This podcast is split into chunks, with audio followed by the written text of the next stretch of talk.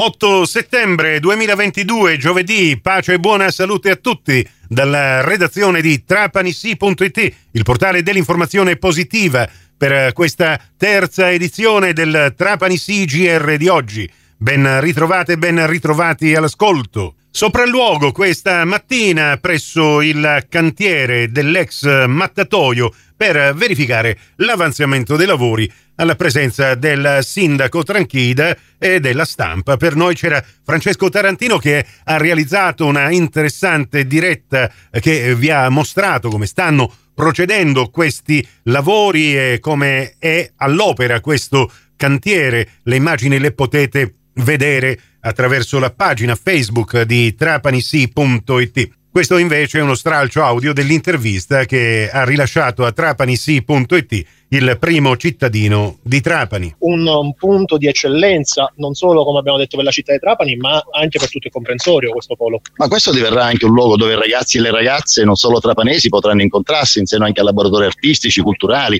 cioè ci sarà anche come dirla un po' di vita, la vita eh, tra i giovani non è solo quella della movida, la sera, la musica eh, e, e, il drink, la vita tra i giovani è anche quella dello stare bene insieme in laboratori, in luoghi dove ci si incontra, eh, dove si fa anche eh, diciamo percorsi artistici, percorsi percorsi culturali. Ecco, eh, anche perché qui i capannoni, come sapete voi, sono tanti, per la verità li abbiamo trovati tutti abbandonati. Noi abbiamo assunto allora nel programma di governo, tra tanti impegni, tra quello del porto, e partono i lavori a breve di escavazione, tra quello del sottopasso, e partono, nonostante le polemiche, pure i lavori per riunificare la città tra quello della riqualificazione delle periferie. Abbiamo preso 30 milioni, stanno sviluppando i progetti per riqualificare tutto, Cappuccinelli qui attorno, le scuole, gli impianti sportivi ah, do la notizia, sono arrivati gli altri finanziamenti, abbiamo assunto l'impegno anche di riqualificare l'ex mattatoio che sappiamo e abbiamo trovato in abbandono eh, da sempre. In questo momento si stanno sviluppando i lavori di ristrutturazione per quattro capannoni. Sì. Questo è diciamo il la prima tranche, sono 2 milioni e 4 di finanziamento, può seguire l'appunto un altro per 3 milioni e 2 che poi in appalto e un altro di 4 e 6. La nostra idea come amministrazione è quella che gradualmente finiscono i lavori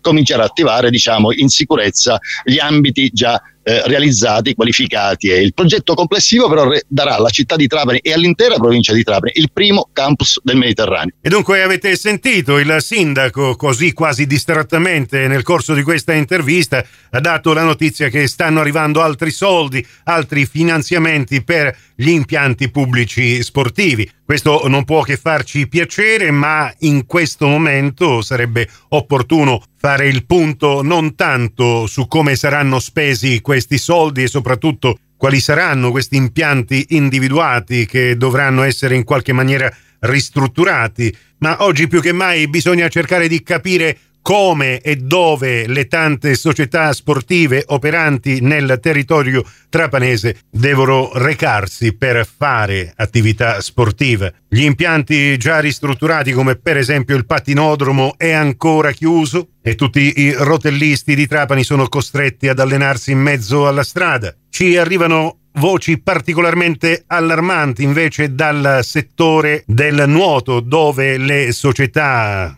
che gestiscono gli impianti hanno più o meno avuto una sorta di ultimatum. Il 18 settembre chiuderà la piscina olimpionica scoperta di Piazzale Ilio, mentre l'altra piscina comunale, quella di via Tenente Alberti, come sicuramente saprete da quando la uh, società che gestisce questo impianto comunale ha dato forfè perché non sapeva più come eh, sostenere le spese e eh, i costi di gestione dopo l'aumento delle tariffe dell'energia elettrica e del gas.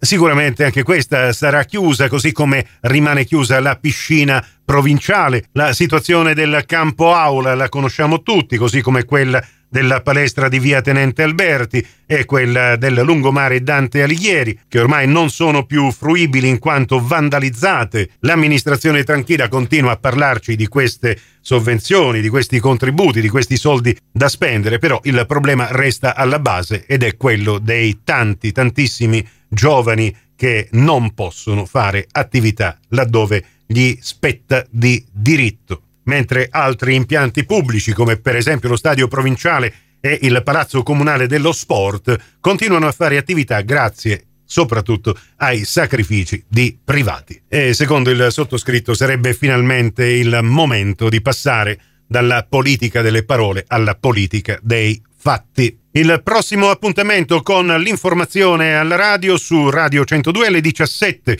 su Radio Cuore e su Radio Fantastica alle 17.30 in ribattuta alle 20.30 con la quarta edizione del Trapani CGR. Questa termina qui. Tutto il resto lo trovate su trapanisi.it. Da Nicola Conforti, grazie per la vostra gentile attenzione e a risentirci più tardi.